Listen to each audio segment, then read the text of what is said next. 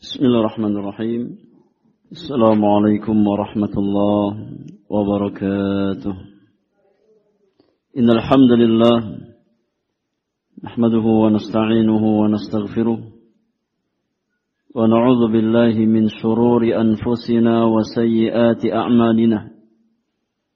من يهده الله فلا مضل له ومن يضلله فلا هادي له. أشهد أن لا إله إلا الله وحده لا شريك له وأشهد أن محمدا عبده ورسوله لا نبي بعده. يا أيها الذين آمنوا اتقوا الله حق تقاته ولا تموتن إلا وأنتم مسلمون. يا أيها الناس اتقوا ربكم الذي خلقكم من نفس واحدة. وخلق منها زوجها وبث منهما رجالا كثيرا ونساء. واتقوا الله الذي تساءلون به والأرحام. إن الله كان عليكم رقيبا. يا أيها الذين آمنوا اتقوا الله وقولوا قولا سديدا. يصلح لكم أعمالكم ويغفر لكم ذنوبكم. ومن يطع الله ورسوله فقد فاز فوزا عظيما. فإن أصدق الحديث كتاب الله وخير الهدي هدي نبينا محمد صلى الله عليه وسلم وشر الأمور محدثاتها وكل محدثة بدعة وكل بدعة ضلالة. وكل ضلالة في النار أما بعد أخواتي في الله رحمني ورحمكم الله أجمعين Jamaah sekalian yang semoga dirahmati oleh Allah Subhanahu wa taala. Yang pertama kita bersyukur kepada Allah Jalla Jalaluhu atas semua kemudahan yang Allah Subhanahu wa taala berikan kepada kita semuanya. Sehingga di pagi hari ini kita bisa berkumpul kembali untuk melanjutkan kajian rutin kita di dalam membahas risalah Thalathatul Usul atau Al-Usul Al-Thalathah buah karya Al-Imam Al-Mujaddid Muhammad bin Abdul Wahab At-Tamimi rahmatullahi taala alaihi rahmatan wasi'atan. Taib akhwati fillah sebelum kita melanjutkan pelajaran kita, kita jawab terlebih dahulu ya kuis untuk pekan lalu. Kita jawab bersama-sama kuis untuk pekan pekan lalu. Sebagai bentuk murojaah secara umum dari apa yang sudah kita bahas di pelajaran pekan lalu. Baik, Kemarin ada, ada berapa pertanyaan ibu-ibu? Ada lima pertanyaan ya. Semuanya dapat nilai 100? Alhamdulillah. Baik. Ayo kita jawab bersama-sama. Pertanyaan pertama, firman Allah tabaraka wa taala di dalam surat Muhammad ayat yang ke-19. Fa'lam annahu la ilaha illallah wastaghfir li dzambik maka ketahuilah bahwa tidak ada Tuhan yang patut disembah selain Allah. Dan mohonlah ampunan atas dosamu. Ayat di atas merupakan dalil atas titik-titik. A. Kewajiban berilmu. B. Kewajiban beramal. C kewajiban berucap dan beramal sebelum berilmu atau D kewajiban berilmu sebelum berucap dan beramal. Apa jawabannya Ibu? Iya, A, B, C atau D? Alhamdulillah, semuanya benar ya? Alhamdulillah. Gampang apa sulit pertanyaannya? Gampang. Tapi jangan kejebak, terkadang kejebak ya. Jadi pertanyaan jebakan. Harus teliti, jangan tergesa-gesa. Baca dengan baik ya dan pilih jawaban yang paling tepat. Jangan sampai jawabannya C. Kewajiban berucap dan beramal sebelum berilmu. Kan mirip. Sama D. Ya, tapi maknanya sangat jauh berbeda. Yang benar itu mendahulukan ilmu sebelum berkata dan beramal. Ya, adapun orang yang berkata dan beramal sebelum ilmu, maka ini sebuah kesalahan yang yang fatal. Tapi pertanyaan yang kedua, perkataan penulis, ketahuilah, semoga Allah merahmati anda, bahwasanya wajib atas setiap muslim dan muslimah untuk mempelajari dan mengamalkan tiga perkara. Tiga perkara yang beliau maksudkan adalah titik-titik. A. Rububiyah, Uluhiyah, dan Asma wa Sifat. B. Islam, Iman, dan Ihsan. Ini salah tulis anak afwan. Islam, Iman, dan Ihsan. C. Rububiyah, Uluhiyah, dan Wala wal Bara. Atau D mengenal Allah, mengenal Nabi, dan mengenal agama Islam. Apa jawabannya? Apa jawabannya? Ahsan. Nah, rububiyah, uluhiyah, wala dan dan bara. Jawabannya C. Ada yang jawab A? Alhamdulillah. Ada yang jawab D? Alhamdulillah berarti benar semua ya. Masya Allah. Baik, soal yang ketiga. Mengesahkan Allah dalam hal perbuatan-perbuatannya. Disebut dengan A. Tauhid uluhiyah. B. Tauhid rububiyah. C. Tauhid asma wa sifat. Atau D. Wala dan bara. Ingat, kata kuncinya apa? perbuatan-perbuatannya, perbuatan Allah. Mengesahkan Allah dalam hal perbuatan-perbuatan Allah. Tauhid apa namanya? Tauhid apa namanya? Tauhid rububiyah. Benar semua? Alhamdulillah. Benar semua, seratus semua berarti.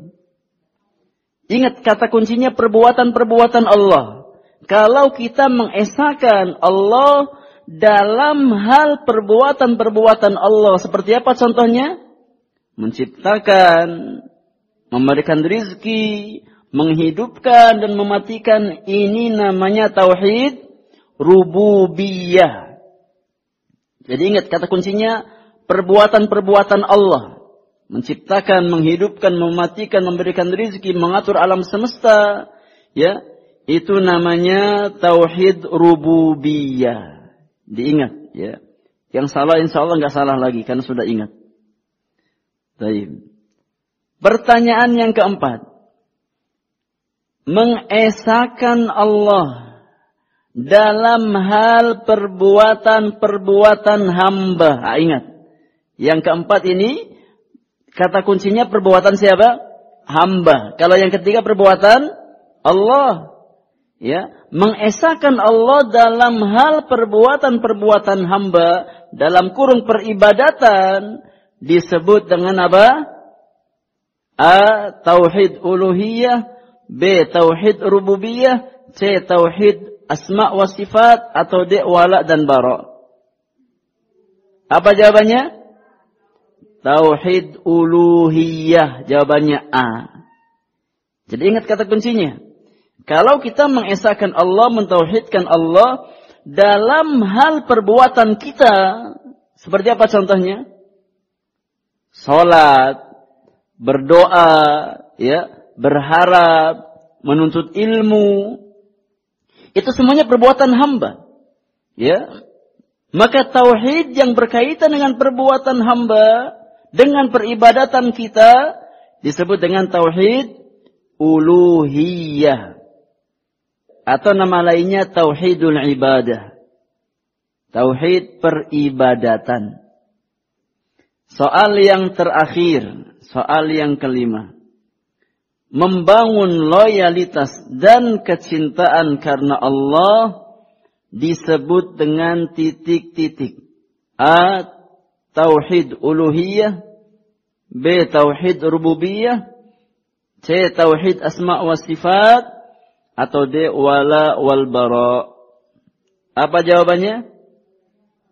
Wala wal bara wala dan bara. Ini jawaban untuk kuis pekan lalu. Gampang ya Bibi ya? Kalau diulang lagi, kira-kira dapat 100 apa enggak? Insya Allah. Tapi enggak ada ulangan. Ya ujian terus maju. Enggak ada yang diulang. Kecuali ujian bulanan insya Allah nanti kita ambil dari ujian pekanan. Taib, kita lanjutkan materi kita. Kita sampai pada perkataan penulis i'lam arsyadakallahu li ta'atihi. Ya, anak minta dibaca dulu silakan siapa yang mau baca? Dari perkataan i'lam arsyadakallahu li ta'atihi. Silakan. Siapa yang mau baca? Nanti gantian ya kalau bisa dijadwal. Biar masing-masing dapat bagian. Jangan takut salah. Kalau salah dibenarkan. Latihan baca kitab. Insya Allah masing-masing punya matanya ya. Punya matanya. Iya silakan dibaca. Bismillahirrahmanirrahim. I'lam. Qala al-musannifu rahimahullahu ta'ala. Qala al-mu'allifu rahimahullahu ta'ala. I'lam. Arsal arsyadakallahu li ta'atihi li ta'atihi li ta'atihi annal habnifiyata millata ibrahima anta budallaha wahdahu mukhlisan lahuddina nah wa amarallahu jami'an nasi wa khalaqahum laha. Kama qala ta'ala wa ma khalaqat wa ma khalaqatul wal insa illa liya'budun. Wa makna ya'buduni yuwah yuwahiduni wa a'zamu ma amarallahu bihi. At-tauhidu wa huwa ifradullahi bil ibadati. Wa a'zamu ma naha anhu. Asyarku. Asyirku. Asyirku. Ingat kaidahnya. Oh, iya. kaidahnya kalau harokat di bawah tasdid berarti kasroh. Iya. Meskipun di atas huruf ya. Tapi kalau posisinya di bawah tasdid berarti kasroh. Kalau harokat itu di atas tasdid berarti apa? Fathah. Ini kaidahnya. Jadi lihat harokatnya posisinya di mana? Apakah di atas tasdid atau di bawah? Di bawah. Kalau di atas tasdid fathah.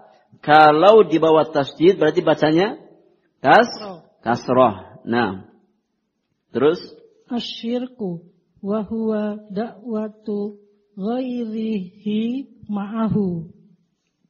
Wadalilu qawluhu ta'ala Wa'budullaha wa la tusyriku bihi syai'an. Taib hasbuk. Nah Jazakillah khairan. Wa barakallahu fi. Syukran lagi. Masya Allah bacaannya bagus. Taib. Kita syarahkan perkataan penulis. Qala al-muallifu rahimahullahu ta'ala. Al-imam Muhammad bin Abdul Wahab At-Tamimi rahimahullahu taala. I'lam ketahuilah arsyadakallahu li ta'atihi.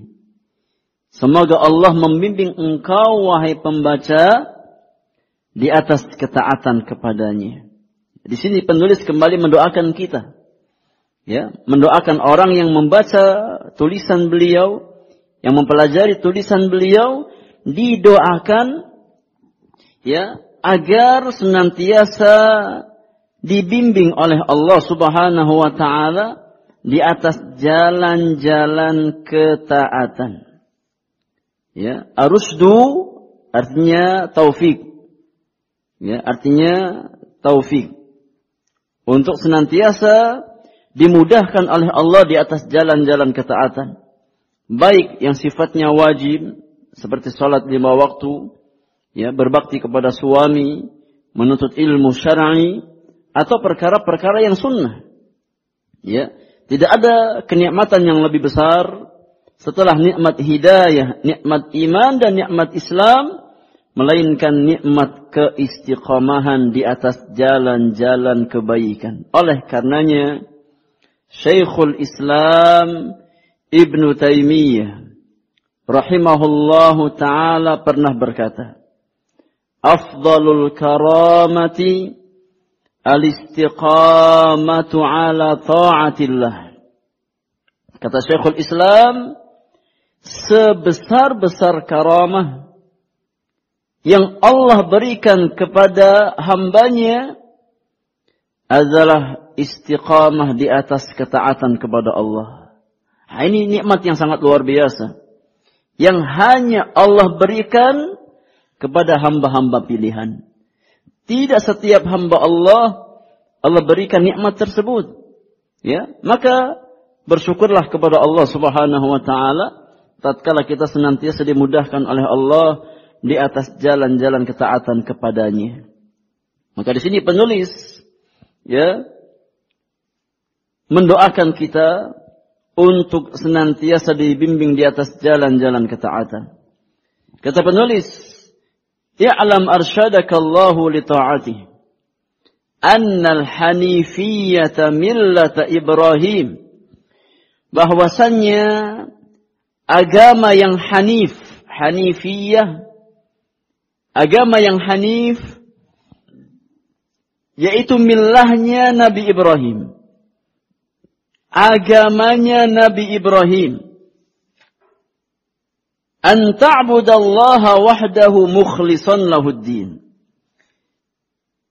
Yaitu engkau beribadah hanya kepada Allah semata dan memurnikan agama atau ketaatan hanya kepadanya hanya kepada Allah Subhanahu wa taala. Itu inti millahnya Nabi Ibrahim.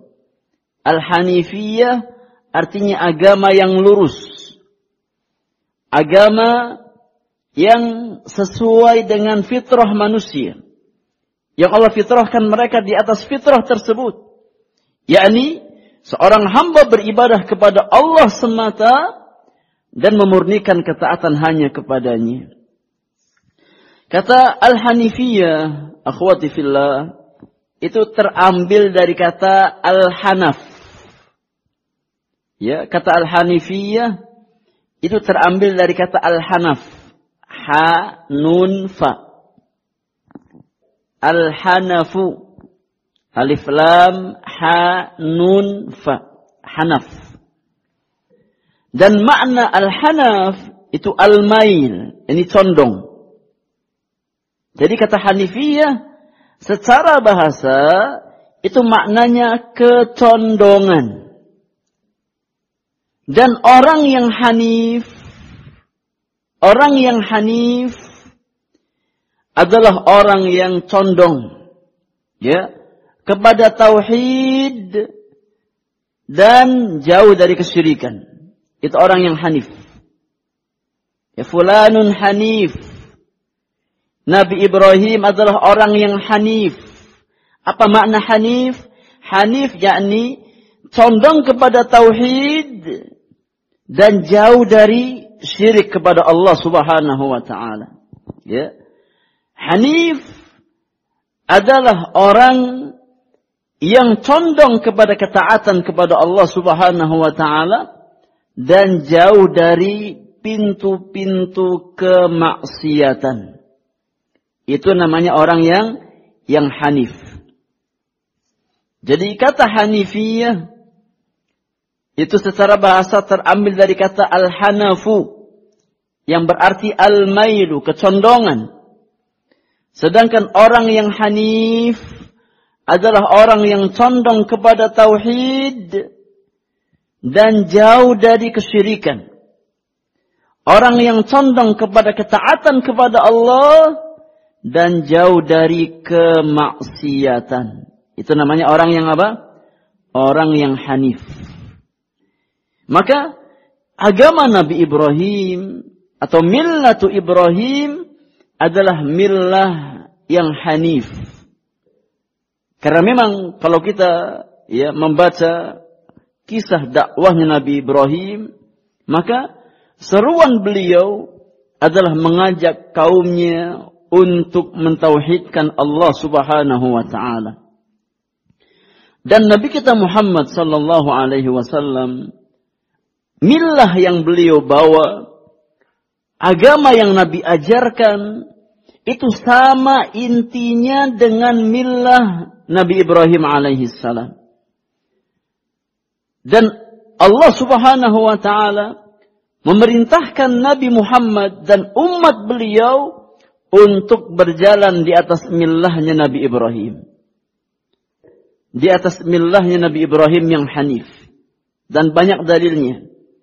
Di antara dalil yang menunjukkan bahwasannya agama Islam yang dibawa oleh Rasulullah sallallahu alaihi wasallam adalah agama yang berkiblat ya kepada millahnya Nabi Ibrahim yakni millah tauhid adalah firman Allah Subhanahu wa taala di dalam surat Ali Imran ayat yang ke-95. An-Nisa 125 dan Al-An'am 161. Tapi saya ulang.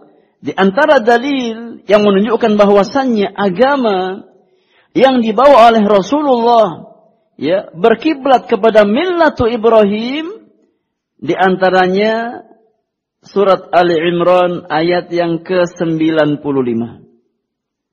Yang kedua, surat An-Nisa ayat yang ke-125.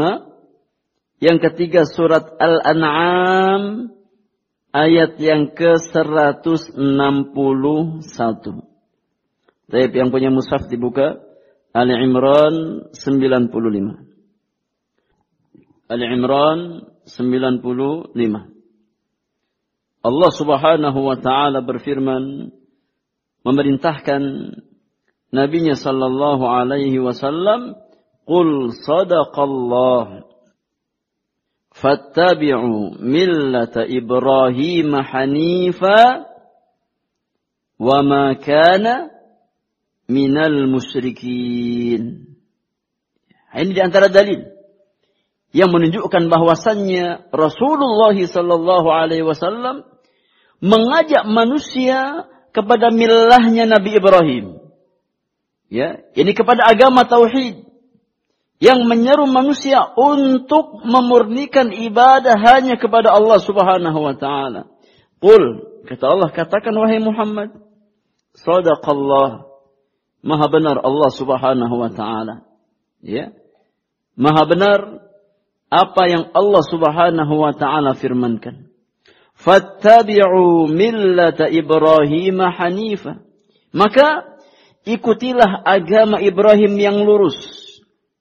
Ikuti agama Ibrahim yang hanif, yang lurus. Wa ma minal musyrikin dan dia tidaklah termasuk orang-orang musyrik yang berbuat kesyirikan kepada Allah Subhanahu wa taala. Tapi Nabi Ibrahim alaihi salam adalah di antara dai yang menyeru manusia kepada tauhidullah azza wajalla. Itu dalil yang pertama. Kemudian dalil yang kedua. Surat apa tadi? Ayat berapa? 125. Allah Subhanahu wa taala berfirman, "Wa man ahsanu dinan mimman aslama wajhahu lillah wa huwa muhsinun wattaba'a millata Ibrahim hanifa. Wattakhadallahu Ibrahim khalila. Yang artinya kata Allah Subhanahu wa taala dan siapakah yang lebih baik agamanya? Daripada orang yang dengan ikhlas berserah diri kepada Allah sedang dia mengerjakan kebaikan dan mengikuti agama Ibrahim yang lurus tidak ada agama yang lebih baik daripada agama orang yang berjalan di atas tauhidullah azza wajalla sebagaimana agamanya bapaknya para nabi. Nabi Ibrahim alaihi salam yang menyeru kepada tauhidullah azza wajal dan melarang dari segala bentuk kesyirikan kepada Allah Subhanahu wa taala. Allah katakan tidak ada agama yang lebih baik ya daripada agama tauhid. Wattakhadallahu Ibrahim khalila dan Allah telah memilih Ibrahim menjadi khalilnya, menjadi ini kesayangannya. Di antara yakni derajat termulia seorang hamba adalah tatkala seorang diangkat sebagai Khalilur Rahman, ya, sebagai Khalilullah Azza wa Jalla. Kemudian dalil yang ketiga. Surat Al-An'am ayat berapa? 161. Allah Subhanahu wa taala berfirman, "Qul innani hadani rabbi ila siratim mustaqimin dinan qiyaman millata Ibrahim hanifa wa ma kana minal musyrikin." Yang artinya kata Allah katakan wahai Muhammad, Sesungguhnya Tuhanku telah memberiku petunjuk ke jalan yang lurus. Agama yang benar. Apa itu? Agama Ibrahim yang lurus. Agama Tauhid. Ya. Wa makana minal musyrikin. Dan dia Ibrahim tidak termasuk orang-orang musyrik.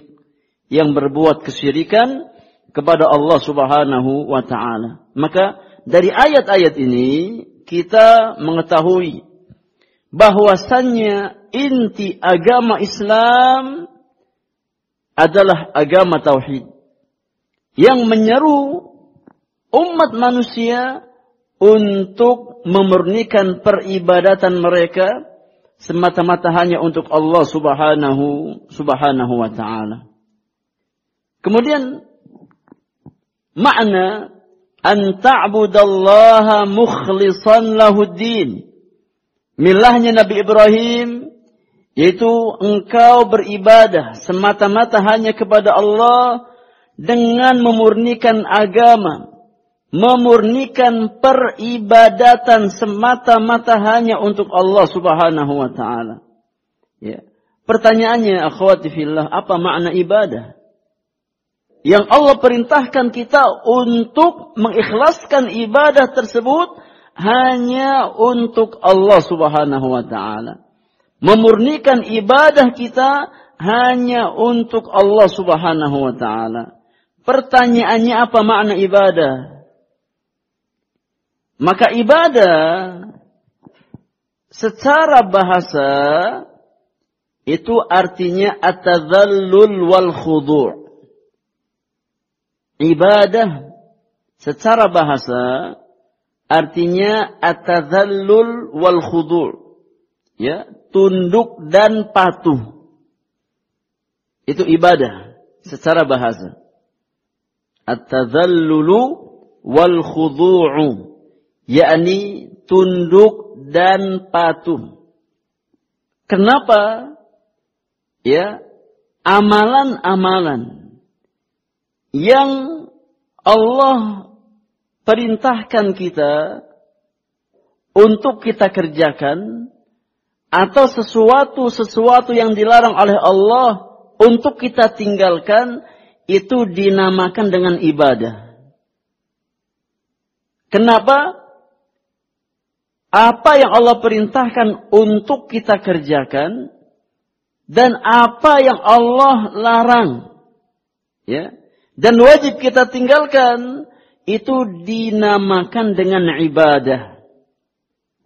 Jawabannya kata para ulama, li'annal mukallafina yaltazimunaha wa yaf'alunaha mutadhallilina khadi'ina lillahi subhanahu.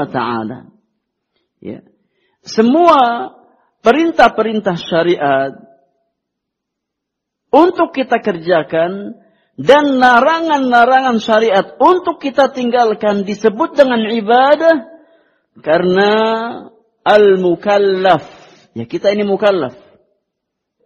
Karena mukallaf itu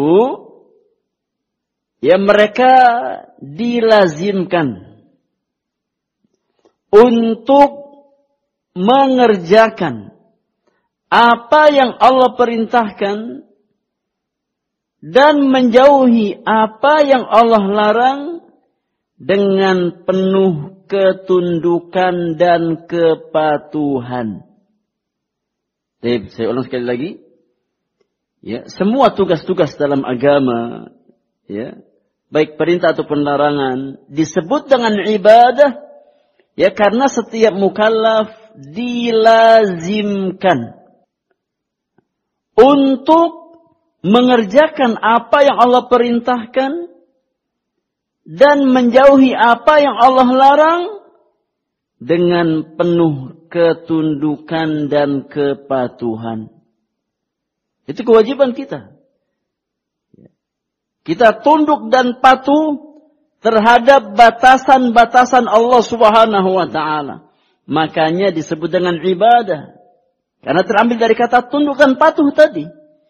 Karena setiap kita wajib untuk ya berjalan di atas batasan-batasan Allah dengan penuh ketundukan dan kepatuhan kepada Rabbul Alamin, kepada Allah Subhanahu wa taala.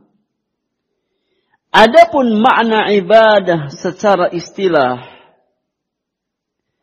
Adapun makna ibadah secara istilah akhwati fillah maka dijelaskan oleh para ulama di antaranya Al-Imam Ahmad bin Abdul Halim Syekhul Islam Ibn Taimiyah rahimahullahu taala. Di dalam bukunya Al-Ubudiyah. Ya, beliau menjelaskan makna ibadah. Kata Syekhul Islam al-ibadatu ismun jami'un likulli ma yuhibbuhu Allah wa yardahu min al-aqwali wal a'mali al-zahirati wal batinati. Ibadah adalah sebuah kata, ismun.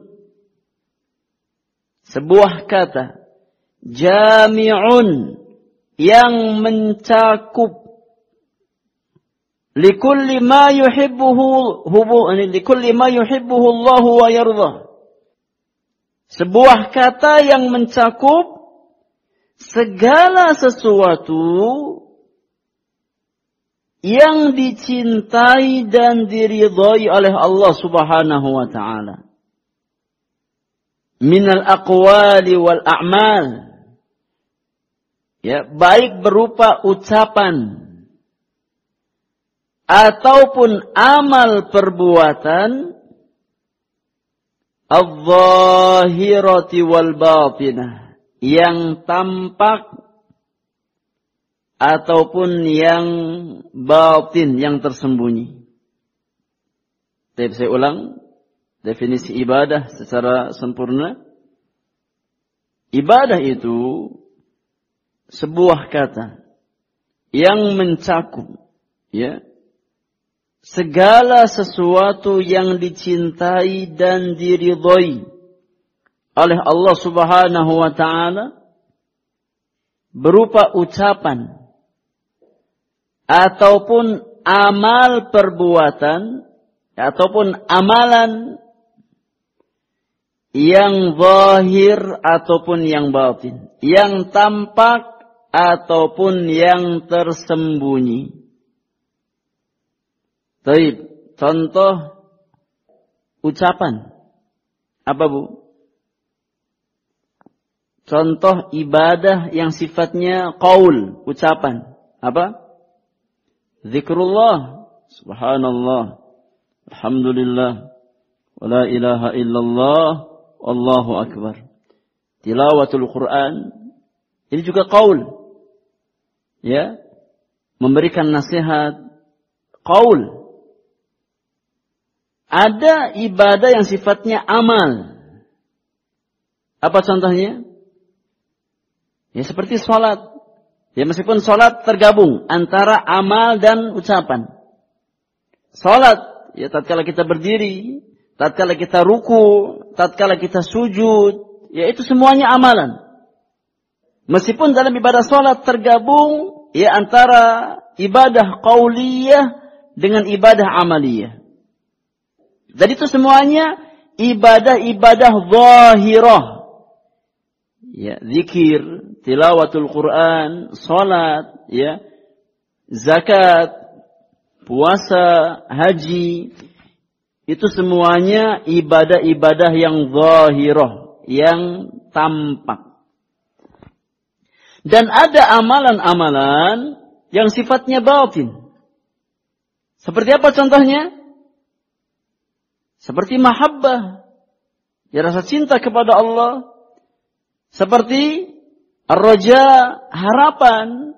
Seperti al-khawf, rasa takut, al-khasyah.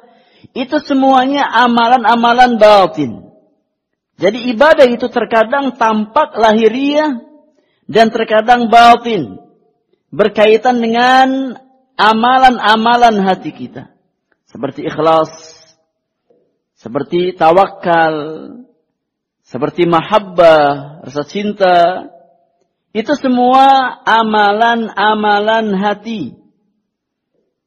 Maka definisi di atas mencakup semua amalan, baik yang tampak dengan lahiriah kita ataupun amalan-amalan batin kita. Maka dihafalkan definisi ibadah di atas. Kemudian makna perkataan penulis an ta'budallaha mukhlishan lahuddin. Ya, hakikat millahnya Nabi Ibrahim engkau beribadah semata-mata hanya kepada Allah dengan mengikhlaskan apa agama hanya untuknya. Mengikhlaskan din, mengikhlaskan ketaatan hanya untuk Allah Subhanahu wa taala. Apa makna ikhlas jamaah? Apa makna ikhlas? Ikhlas kata para ulama an yaqsid al-'abdu bi'amalihi ridha rabbih wa thawabahu. Ikhlas yaitu seorang hamba ya menjadikan tujuan amalannya hanya untuk mencari pahala dan ridha Rabbnya subhanahu wa ta'ala. Itu makna ikhlas.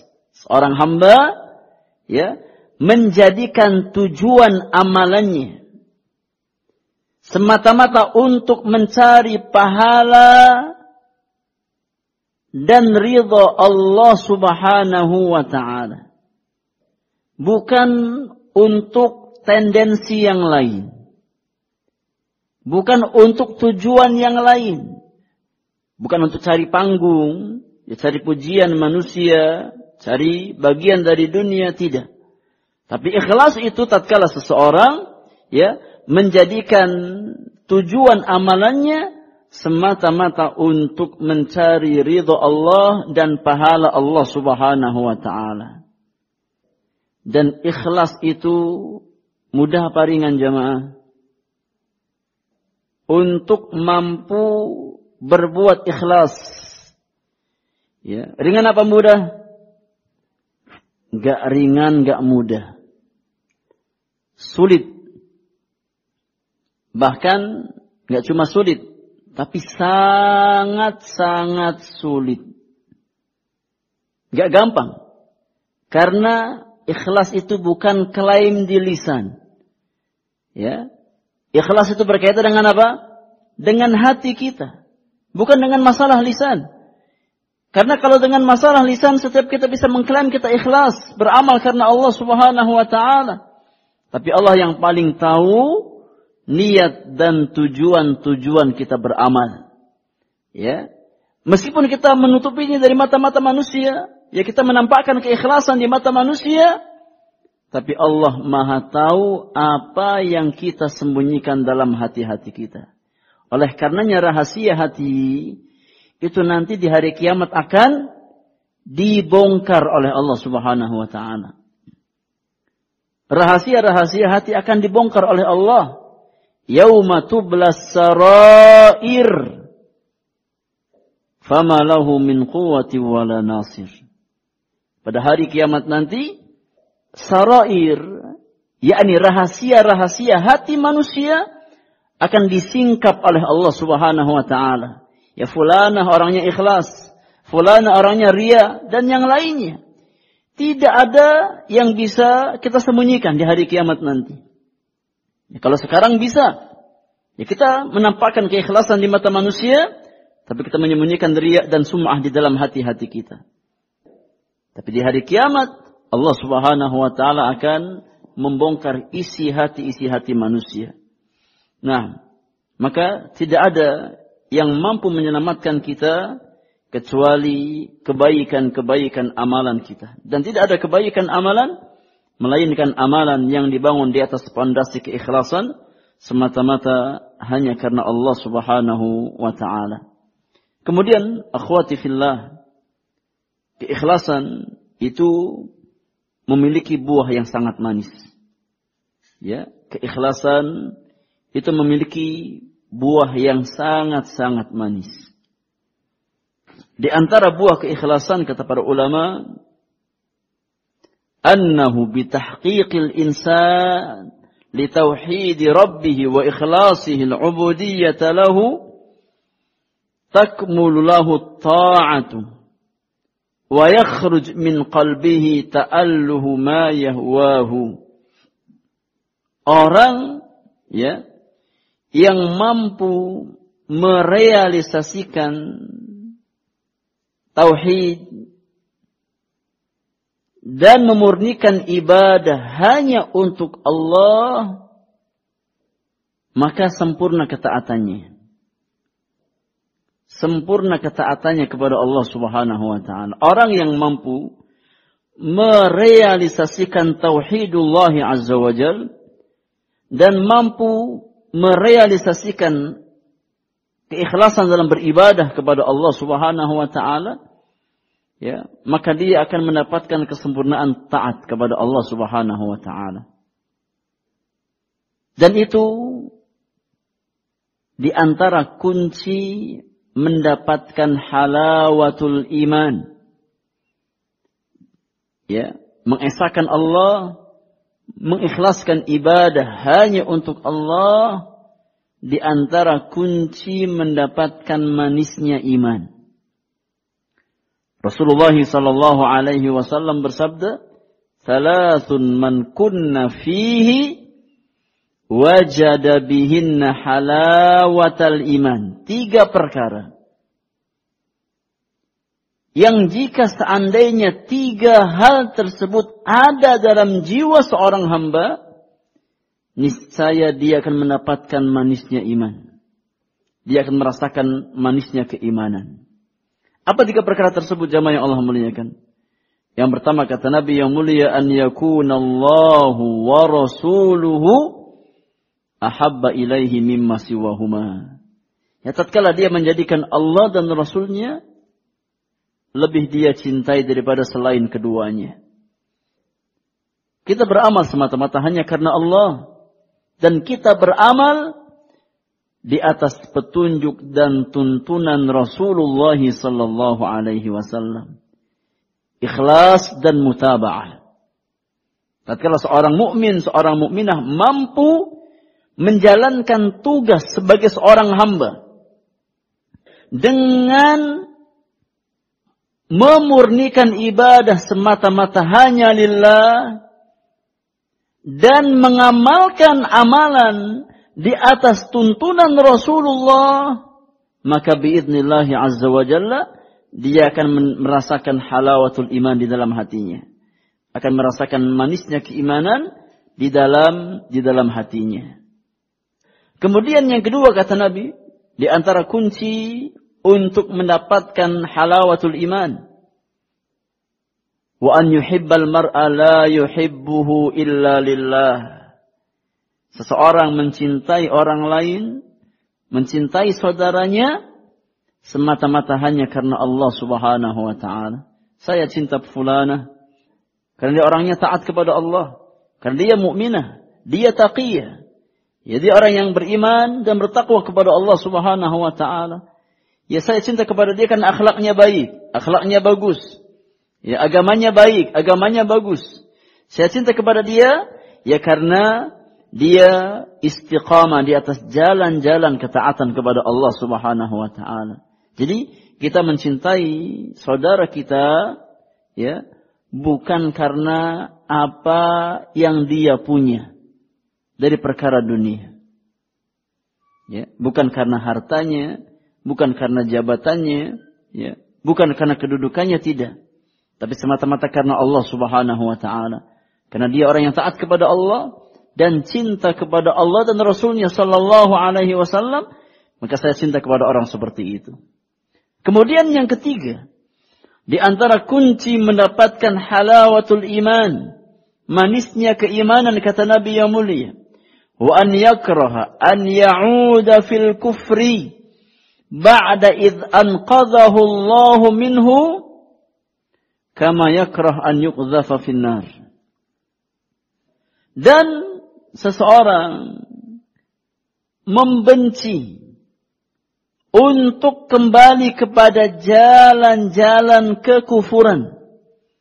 Kembali kepada jalan-jalan kemaksiatan. Kembali kepada kubangan-kubangan dosa dan maksiat kepada Allah. Setelah Allah berikan dia hidayah, ya, Sebagaimana dia benci tatkala dilemparkan ke dalam api. Ya, tatkala kita nggak suka dilempar ke dalam api, ya, maka kita lebih layak untuk tidak suka untuk kembali kepada pintu-pintu maksiat, kepada pintu-pintu kekufuran, kepada Allah Subhanahu wa taala. Karena semua hal itu ya akan menyebabkan seorang hamba terjerembab ke dalam neraka Allah Subhanahu wa taala wal billah. Jadi ini tiga perkara yang jika ada dalam diri seorang hamba maka dia akan mendapatkan halawatul iman, manisnya keimanan yang merupakan puncak kenikmatan yang Allah berikan kepada hamba-hambanya yang beriman di dunia. Kemudian di antara thamaratul ikhlas, di antara buah keikhlasan. Akhwati fillah, Ya, di antara buah keikhlasan yang kedua, kata para ulama, man akhlasa fi ibadati rabbih surifat anhul ma'asi wadh-dhunub. Barang siapa yang mengikhlaskan ibadahnya semata-mata hanya untuk Allah Subhanahu wa taala, maka Allah akan palingkan darinya pintu-pintu dosa dan maksiat. Allah akan jauhkan si hamba tersebut dari pintu-pintu dosa dan maksiat kepada Allah Subhanahu wa taala. Yani Allah jaga di atas ketaatan. Ya. Allah pelihara dia ya dari jalan-jalan keburukan. Dalilnya firman Allah Subhanahu wa taala di dalam surat Yusuf ayat yang ke-24. Surat Yusuf ayat yang ke-24. Allah Subhanahu wa taala berfirman, "Kadzalika linasrifa anhu as-su'a wal fahsya' innahu min ibadinal mukhlasin." Kadzalika linasrifa anhu as-su'a wal Demikianlah kata Allah. Kami palingkan darinya keburukan, yakni maksiat hawa nafsu dan kekejian. Innahu min ibadina al-mukhlasin. Sungguh dia termasuk hamba-hamba kami yang mukhlas. Ya. Yang terpilih. Yang hatinya ikhlas karena Allah subhanahu wa ta'ala. Ya. Ayat yang mulia ini berkaitan dengan kisah siapa ibu-ibu? Kisah siapa? Kisah Nabi Yusuf alaihi salam. Tatkala Nabi Yusuf digoda oleh istri sang raja untuk melakukan perbuatan fahisha, perbuatan keji, ya. Maka Allah Subhanahu wa taala menjaga nabinya, Nabi Yusuf alaihi salam. Padahal Allah sebutkan ya sebelumnya bahwasannya masing-masing keduanya sudah ada keinginan. Ini tabiat manusia. Walaqad hammat bihi wa hamma biha. Laula an ra'a burhana rabbi. Kata Allah Subhanahu wa taala dan sungguh perempuan itu telah berkehendak kepada Yusuf. Ya. Dan Yusuf pun berkehendak kepadanya. Laula an ra'a burhana rabbi sekiranya dia tidak melihat tanda dari Robnya. Maka Allah subhanahu wa ta'ala memalingkan Nabi Yusuf alaihi salam dari perbuatan keji tersebut Allah jaga agar tidak jatuh dalam perbuatan keji tersebut di antara sebabnya karena keikhlasan beliau. Ya, maka orang yang ikhlas akan dijaga oleh Allah Subhanahu wa taala ya dari keburukan-keburukan hawa nafsunya. Ya, ini di antara buah keikhlasan. Kemudian buah yang ketiga. Di antara buah keikhlasan kata para ulama man akhlasa fi ibadati rabbih fahuwa fi hirzin minasyaitan. Barang siapa yang memurnikan ibadahnya hanya untuk Allah Subhanahu wa taala maka keikhlasan tersebut merupakan benteng ya bagi dirinya dari tipu daya syaitan.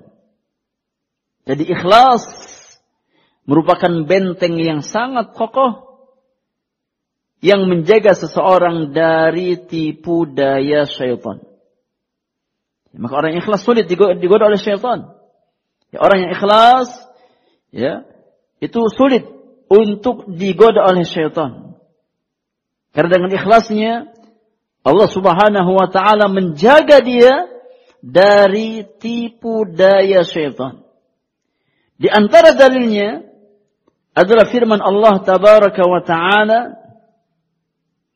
di dalam surat Sad ayat yang ke-82 83.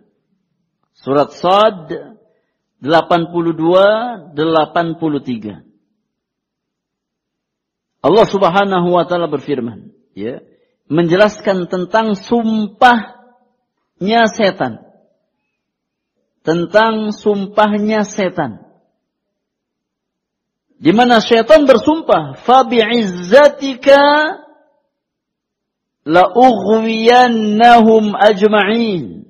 Qala fa bi'izzatika la'ughwiyannahum ajma'in. Setelah iblis ya diusir dari surga Allah Subhanahu wa taala karena kesombongannya ya kemudian dia murka dan dia bersumpah kepada Allah Subhanahu wa taala untuk menyesatkan anak cucu Adam Iblis bersumpah, qala fa bi'izzatika demi kemuliaanmu ya Allah la ughwiyannahum ajma'in pasti aku akan menyesatkan mereka semuanya. Siapa maksudnya? Anak cucu Adam. Aku akan menyesatkan mereka semuanya dari jalan hidayahmu, dari jalan petunjukmu. Illa ibadaka minhumul mukhlasin. Kecuali hamba-hambamu ya Allah yang terpilih di antara mereka. Yang hati-hatinya ikhlas.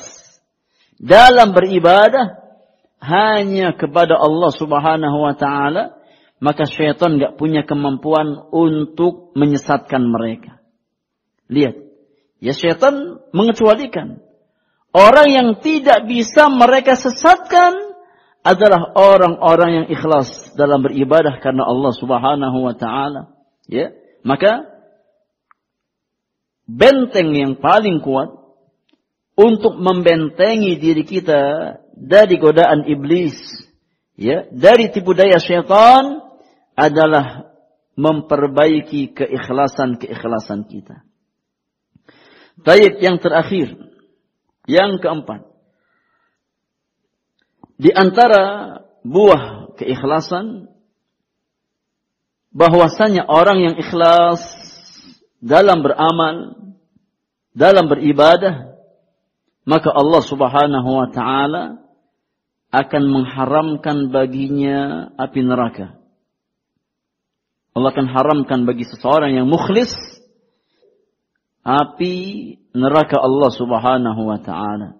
Dalilnya adalah hadis Bukhari Muslim dari jalan Itban bin Malik radhiyallahu anhu bahwasannya Rasulullah sallallahu alaihi wasallam pernah bersabda Kata Nabi yang mulia, Inna Allah harrama ala nar man qala la ilaha illallah yabtaghi bidzalika wajh Allah. Kata Nabi yang mulia sesungguhnya Allah Subhanahu wa taala akan mengharamkan dari api neraka orang yang mengucapkan kalimat tauhid la ilaha illallah semata-mata karena mengharapkan wajah Allah Subhanahu wa taala. Ya orang ikhlas. Orang yang mengucapkan kalimat tauhid dengan ikhlas karena Allah Subhanahu wa taala dan dia berusaha merealisasikan konsekuensi kalimat tauhid tersebut maka akan diharamkan dari siksa api neraka di hari kiamat nanti. Maka ini di antara buah-buah ya keikhlasan yang Allah Subhanahu wa taala muliakan dengannya hamba-hambanya yang yang mukhlisin. Kemudian kata penulis, "Wa bidzalika amara Allah jami'an nas wa khalaqahum laha." Dan dengan itulah Allah memerintahkan semua manusia dan menciptakan mereka untuknya. Isim isyarah pada kata wabidzalika yakni kembali kepada ikhlasul ibadah, kembali kepada tauhid. Ya, yakni dengan tauhid tersebut, dengan memurnikan ibadah tersebut, Allah memerintahkan manusia agar kita semua memurnikan ibadah kepada Allah Subhanahu wa taala.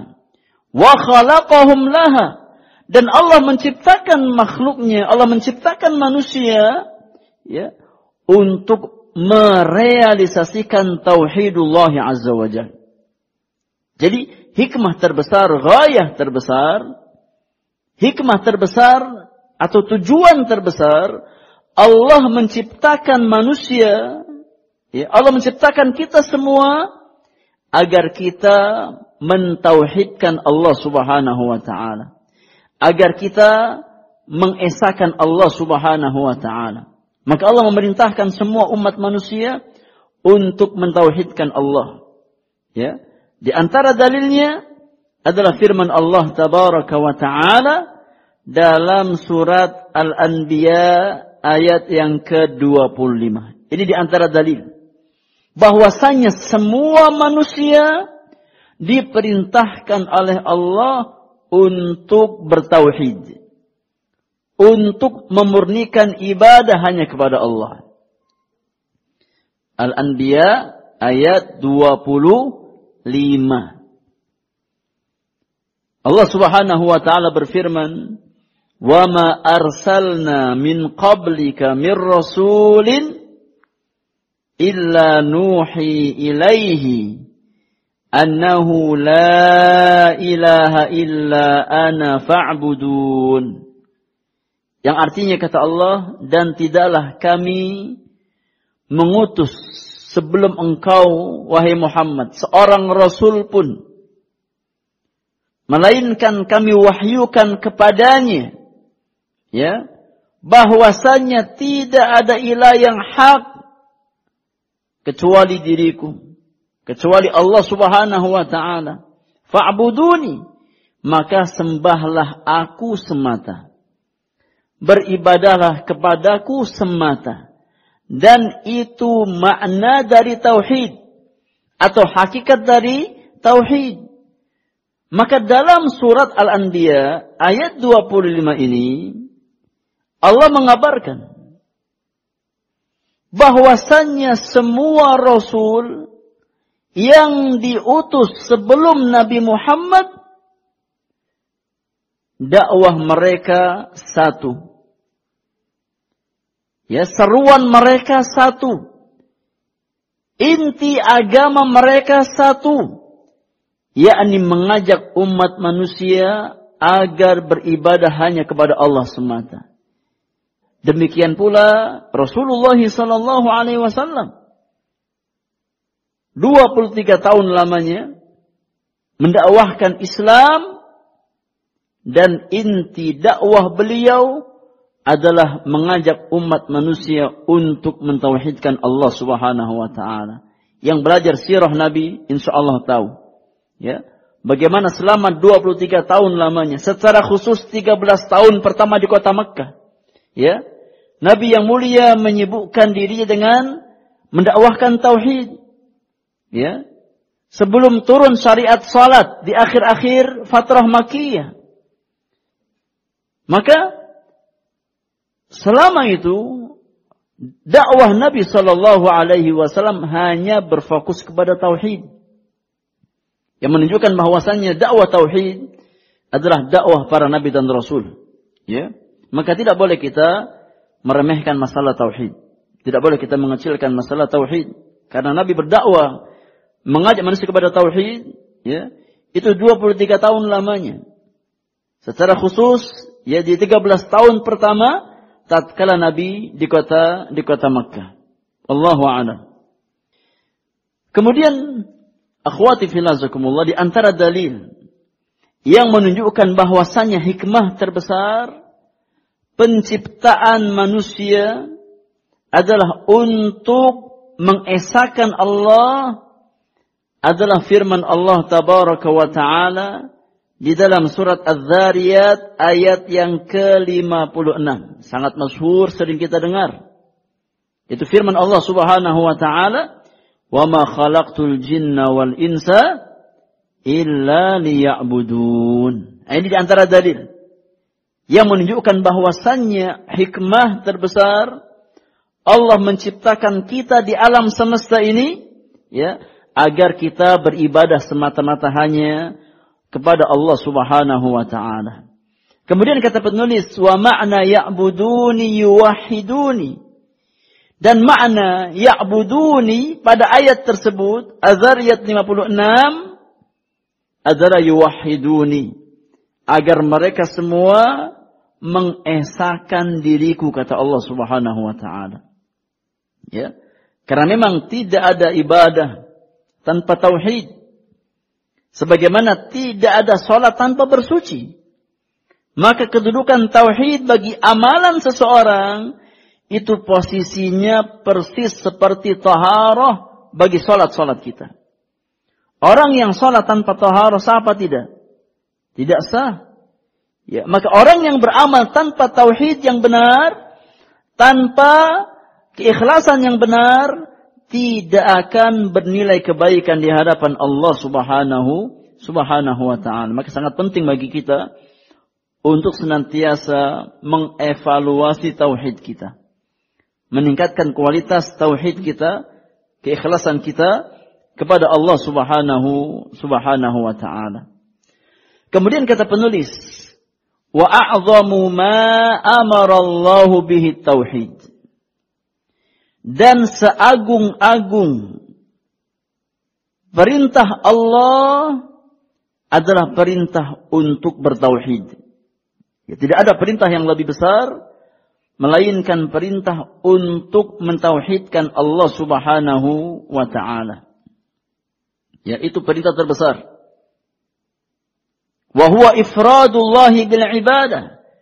Dan hakikat tauhid kata penulis adalah mengesahkan Allah dalam hal peribadatan.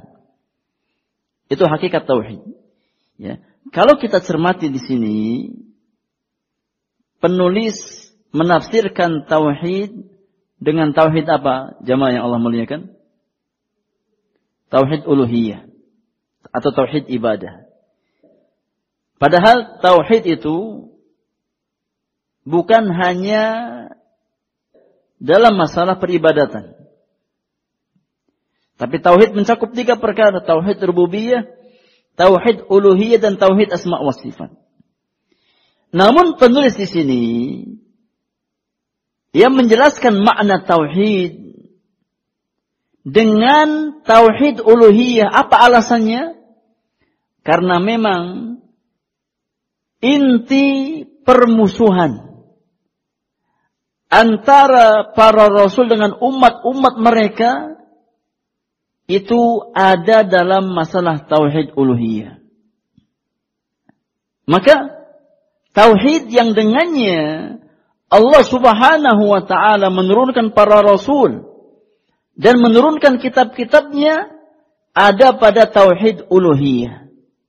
Oleh karenanya penulis menjelaskan ya makna tauhid dengan tauhidul ibadah. Karena itulah inti ya permusuhan antara para nabi dan rasul dengan umat-umat mereka. Ya, tapi kalau kita rincikan Tauhid itu ada tiga macam. Tauhid rububiyah, tauhid uluhiyah, dan tauhid asma wa sifat. Maka perlu kita ketahui tentang makna tauhid secara umum. Ya, kita harus tahu makna tauhid secara secara umum. Tauhid secara bahasa ya, itu merupakan bentuk masdar.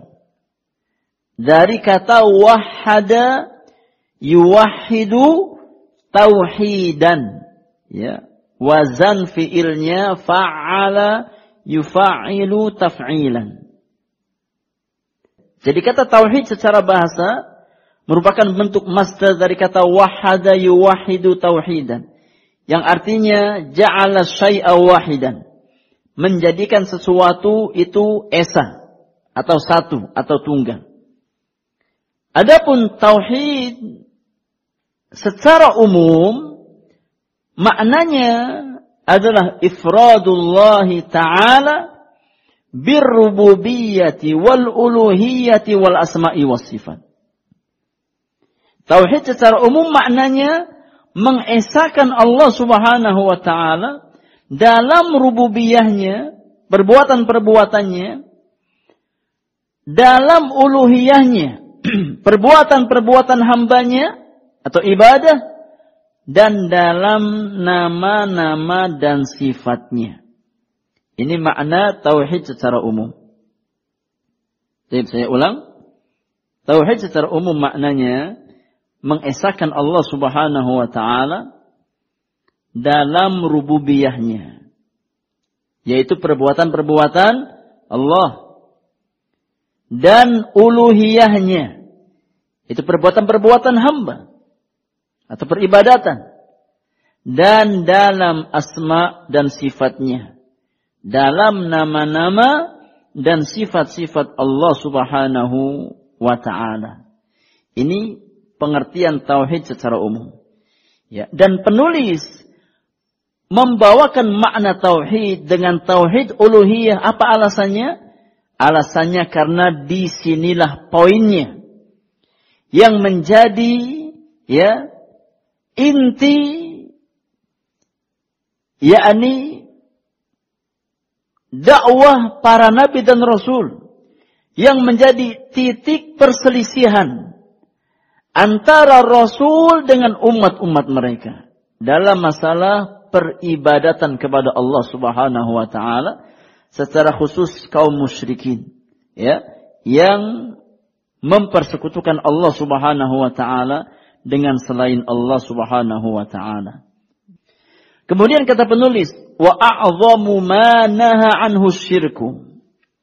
Dan sebesar-besar larangan Allah adalah kesyirikan. Wa huwa da'watu ghairihi ma'ahu. Dan hakikat syirik adalah engkau menyeru pihak lain bersama Allah Subhanahu wa taala. Yakni mempersekutukan Allah dengan selain Allah itu namanya syirik.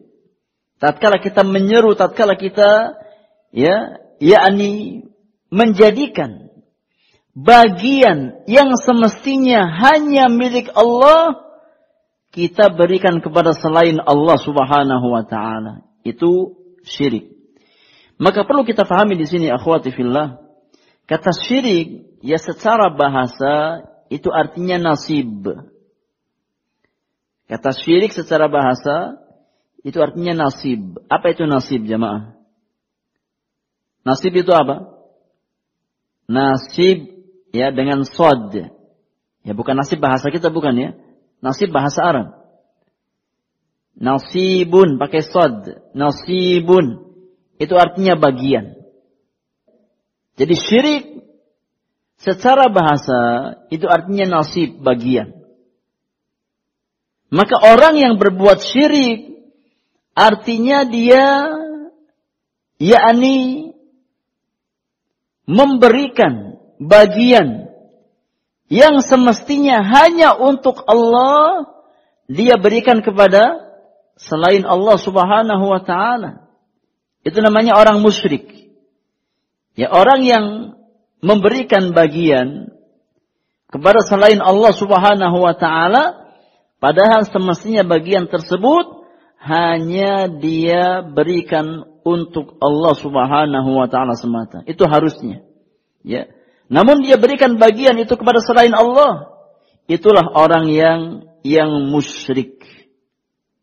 Itu orang yang yang musyrik. Dan dosa syirik adalah dosa besar yang paling besar. Tidak ada dosa ya yang lebih besar daripada dosa mempersekutukan Allah Subhanahu wa taala dengan selain Allah Subhanahu wa taala. Di antara dalilnya adalah hadis Bukhari Muslim dari jalan Abdullah bin Mas'ud radhiyallahu taala anhu. Kata Ibnu Mas'ud, "Sa'altu aw su'ila Rasulullah sallallahu alaihi wasallam ayu dzambi a'zamu 'inda Allah atau ayu dzambi 'inda Allah a'zam." Wa fi lafdhin akbar Kata Ibnu Mas'ud, aku pernah bertanya. Atau Nabi pernah ditanya. Ya. Dosa apa yang paling besar di sisi Allah Subhanahu wa taala? Qala maka Nabi yang mulia menjawab antaj'ala lillahi niddan wa huwa khalaqaka. Dosa yang paling besar di sisi Allah Subhanahu wa taala adalah tatkala engkau menjadikan tandingan bagi Allah. Engkau membuat tandingan bagi Allah Subhanahu wa taala ya dalam perkara-perkara yang semestinya tidak boleh. Wa huwa khalaqaka. Padahal Allah yang menciptakan dirimu. Ya. Engkau menyuruh selain Allah. Padahal Allah yang menciptakan engkau. Itu dosa yang paling besar di sisi Allah Subhanahu wa taala. Ya. Dalam hadis yang lain yang juga dikeluarkan oleh Imam Al-Bukhari dan Muslim dari jalan sahabat yang mulia Muadz ibnu Jabal radhiyallahu taala anhu.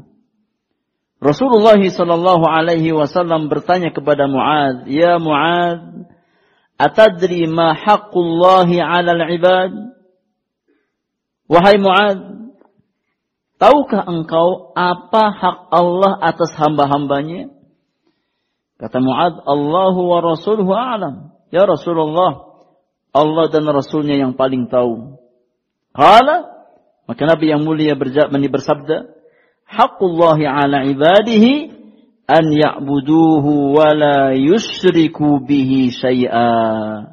Hak Allah atas semua hambanya yang wajib mereka tunaikan adalah agar mereka semua hanya beribadah kepada Allah semata dan tidak mempersekutukan Allah Subhanahu wa taala dengan selainnya, ya. Maka dari sini kita tahu bahwasanya tidak ada dosa yang paling besar melebihi dosa kesyirikan kepada Allah Subhanahu wa taala. Dan dosa syirik ini akhwat, dosa yang sangat berbahaya. Ya. Kalau seandainya seseorang meninggal dunia di atas dosa kesyirikan kepada Allah Subhanahu wa taala, maka Allah akan haramkan baginya surga. Nauzubillahi min. Ya orang yang meninggal dunia di atas dosa syirik dan dia tidak bertaubat dari dosa syirik tersebut sampai meninggal dunia ya maka Allah akan haramkan baginya surga Allah Subhanahu wa taala dalam surat Al-Maidah ayat yang ke-27 Allah Subhanahu wa taala berfirman Innahu man yusyrik billah ayat 72 ya afan ayat 72. Tadi Anda bilang berapa? Eh, salah. Ayat 72. Al-Maidah 72. Al-Maidah 72. Allah Subhanahu wa taala berfirman, "Innahu man yusyrik billah faqad harramallahu alaihi al-jannah wa ma'wahu an-nar lidh-dhalimin min ansar." Yang artinya kata Allah, Sesungguhnya orang yang berbuat syirik kepada Allah, orang yang meninggal dunia di atas dosa syirik, faqad harramallahu alaihi jannah. Maka Allah haramkan baginya surga.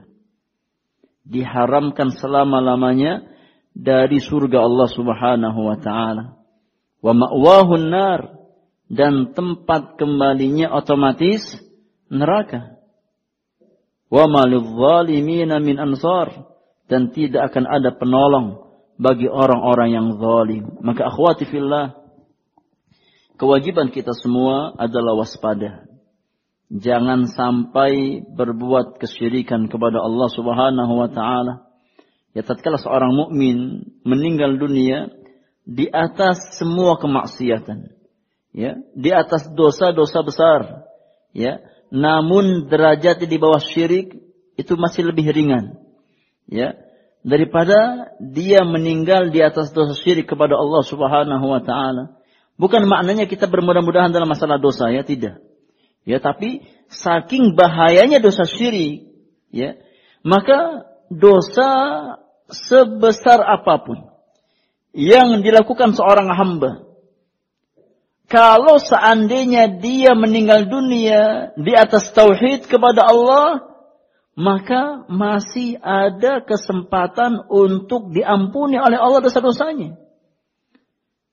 Dan kalaupun harus dibersihkan di neraka karena dosa-dosa kita, selama kita masih punya tauhid, masih ada harapan untuk masuk surga. Beda dengan orang yang meninggal di atas, kesyirikan kepada Allah Subhanahu wa taala. diharamkan dari surga Allah selama-lamanya. Maka kewajiban orang-orang beriman senantiasa waspada dari dosa-dosa syirik baik yang tampak ataupun yang tersembunyi. Dan kita senantiasa meminta kepada Allah Subhanahu wa taala agar dijaga dan dijauhkan dari semua dosa-dosa kesyirikan kepada Allah Subhanahu wa taala. Di antara caranya dengan membaca doa yang Nabi sallallahu alaihi wasallam ajarkan. Ya, Allahumma inni a'udzubika min an usyrika bika wa ana a'lamu wa astaghfiruka lima la a'lam. Ya Allah, sesungguhnya aku berlindung kepadamu dari mempersekutukan engkau ya dalam kondisi aku tahu itu perbuatan syirik dan aku memohon ampun kepada engkau ya Allah tatkala terjatuh dalam perbuatan syirik dalam kondisi tidak aku ketahui.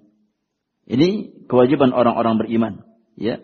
Berusaha membentengi dirinya dari perbuatan-perbuatan syirik kepada Allah Subhanahu wa taala, ya. Karena tidak ada kezaliman yang lebih besar melainkan kezaliman yang bernama asyirku billah, kesyirikan kepada Allah Subhanahu wa taala. Kemudian penulis membawakan dalil membawakan dalil dari firman Allah Subhanahu wa taala dalam surat An-Nisa ayat yang ke-36 wa'budullaha wa la tusyriku bihi syai'ah. Dan beribadahlah kepada Allah Subhanahu wa taala. Sembahlah Allah Subhanahu wa taala semata. Dan jangan kamu mempersekutukan Allah dengan sesuatu apa pun.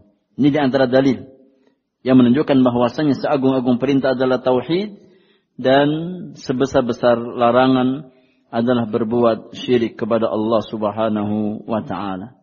Ya, dengan demikian kita yakni selesai dari muqaddimah usul salatah karena setelah ini penulis masuk ke inti permasalahan tentang tiga perkara yang wajib diketahui oleh seorang muslim. Ya poin-poin yang kita bahas ya tentang empat masalah yang pertama ilmu iman uh, ilmu amal dakwah dan sabar. Kemudian tiga permasalahan berikutnya ya tentang masalah tauhid rububiyah tauhid uluhiyah dan wala wal bara. Kemudian poin apa yang kita bahas hari ini tentang uh, tauhid uluhiyah juga dan bahaya kesyirikan. Ini mukaddimah Ya. Adapun inti risalah al-usul as-salasah ya, maka pada poin berikutnya. Ya, pada poin berikutnya. Insyaallah kita bahas di pertemuan yang akan yang akan datang. Baik. Selebihnya kita beri kesempatan berdiskusi, bersoal jawab. Kalau ada hal-hal yang kurang difahami, ya, baik secara mufradat, secara kosakata, atau ada masalah-masalah yang sekiranya butuh untuk didiskusikan, seputar apa yang kita bahas di pagi hari ini, kita beri kesempatan. Nah, Allah taala alam bisawab. Dalilnya Dalil sumpahnya setan.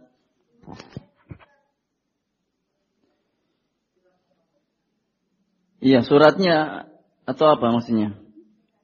Perkataannya, "Fa bi'izzatika, demi kemuliaanmu ya Allah."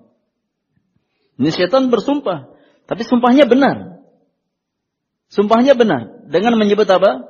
Sifat Allah subhanahu wa ta'ala. Ya. Qala fa bi'izzatika la'ughwiyannahum ajma'in illa ibadaka minhumul mukhlasin.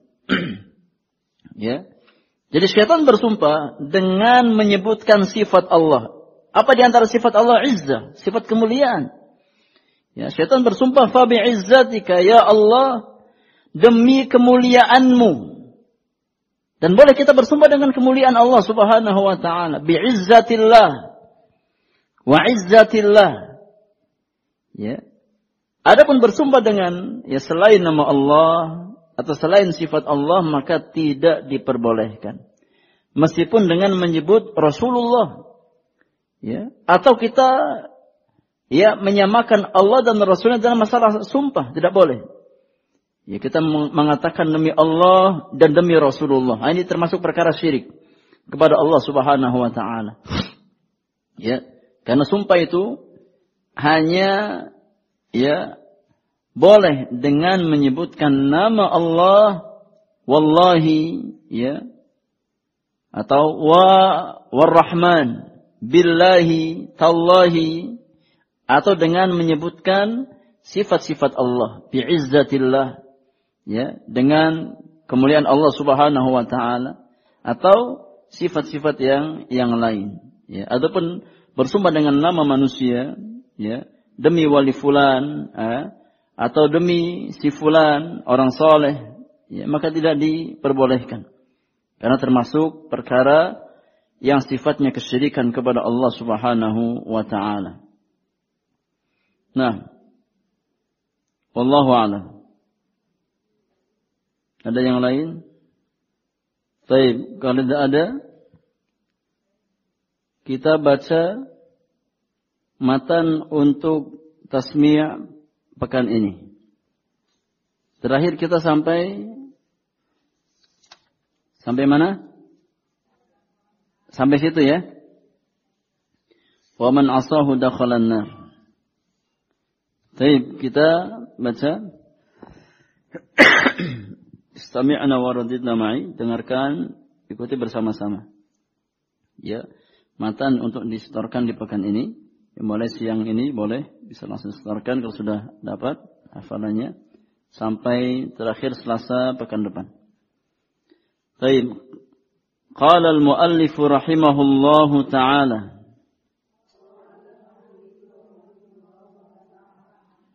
والدليل قوله تعالى إنا أرسلنا إليكم رسولا شاهدا عليكم.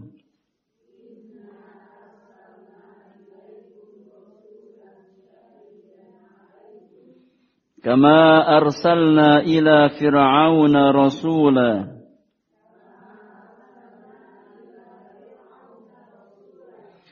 فعصى فرعون الرسول فأخذناه أخذا وبيلا.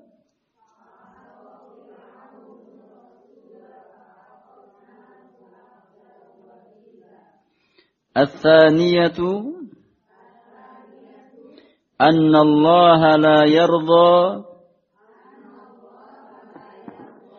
أن يشرك معه أحد في عبادته.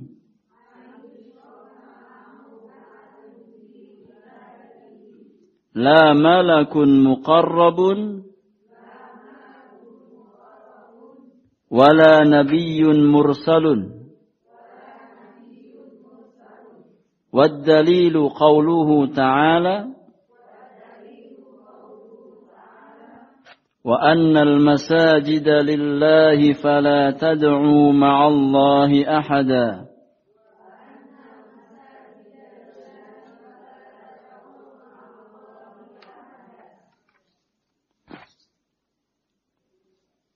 Lagi?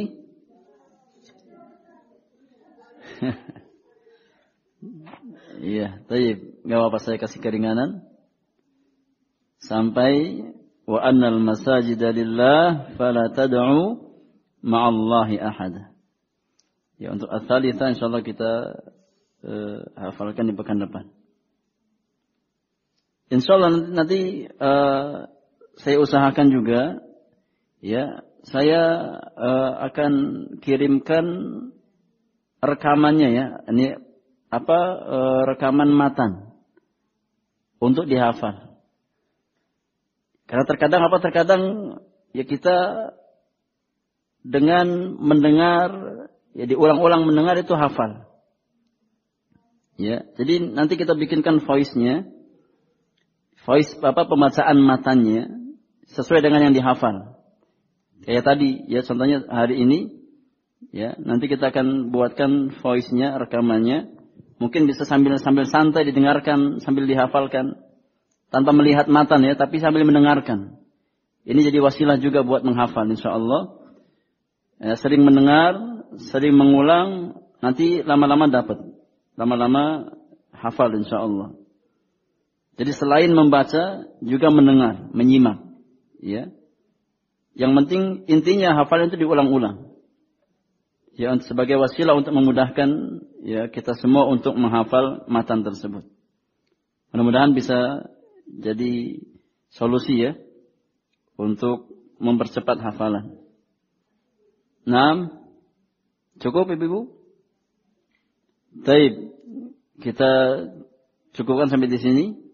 Semoga apa yang kita pelajari Allah jadikan sebagai ilmu yang bermanfaat untuk kita semuanya, menjadi wasilah ya yang mengantarkan kita semakin khasyah kepada Allah Subhanahu wa taala serta menjadi wasilah mengokohkan akidah kita, tauhid kita dan menjadi sarana istiqamah di atas sunnah Rasulullah sallallahu alaihi wasallam. Wa sallallahu ala nabiyyina Muhammadin wa alihi wa sahbihi ajma'in. Wa akhiru da'wana alhamdulillahi rabbil alamin. Subhanakallahumma wa bihamdika asyhadu an la ilaha illa anta astaghfiruka wa atubu ilaik. Assalamu alaikum warahmatullahi wabarakatuh.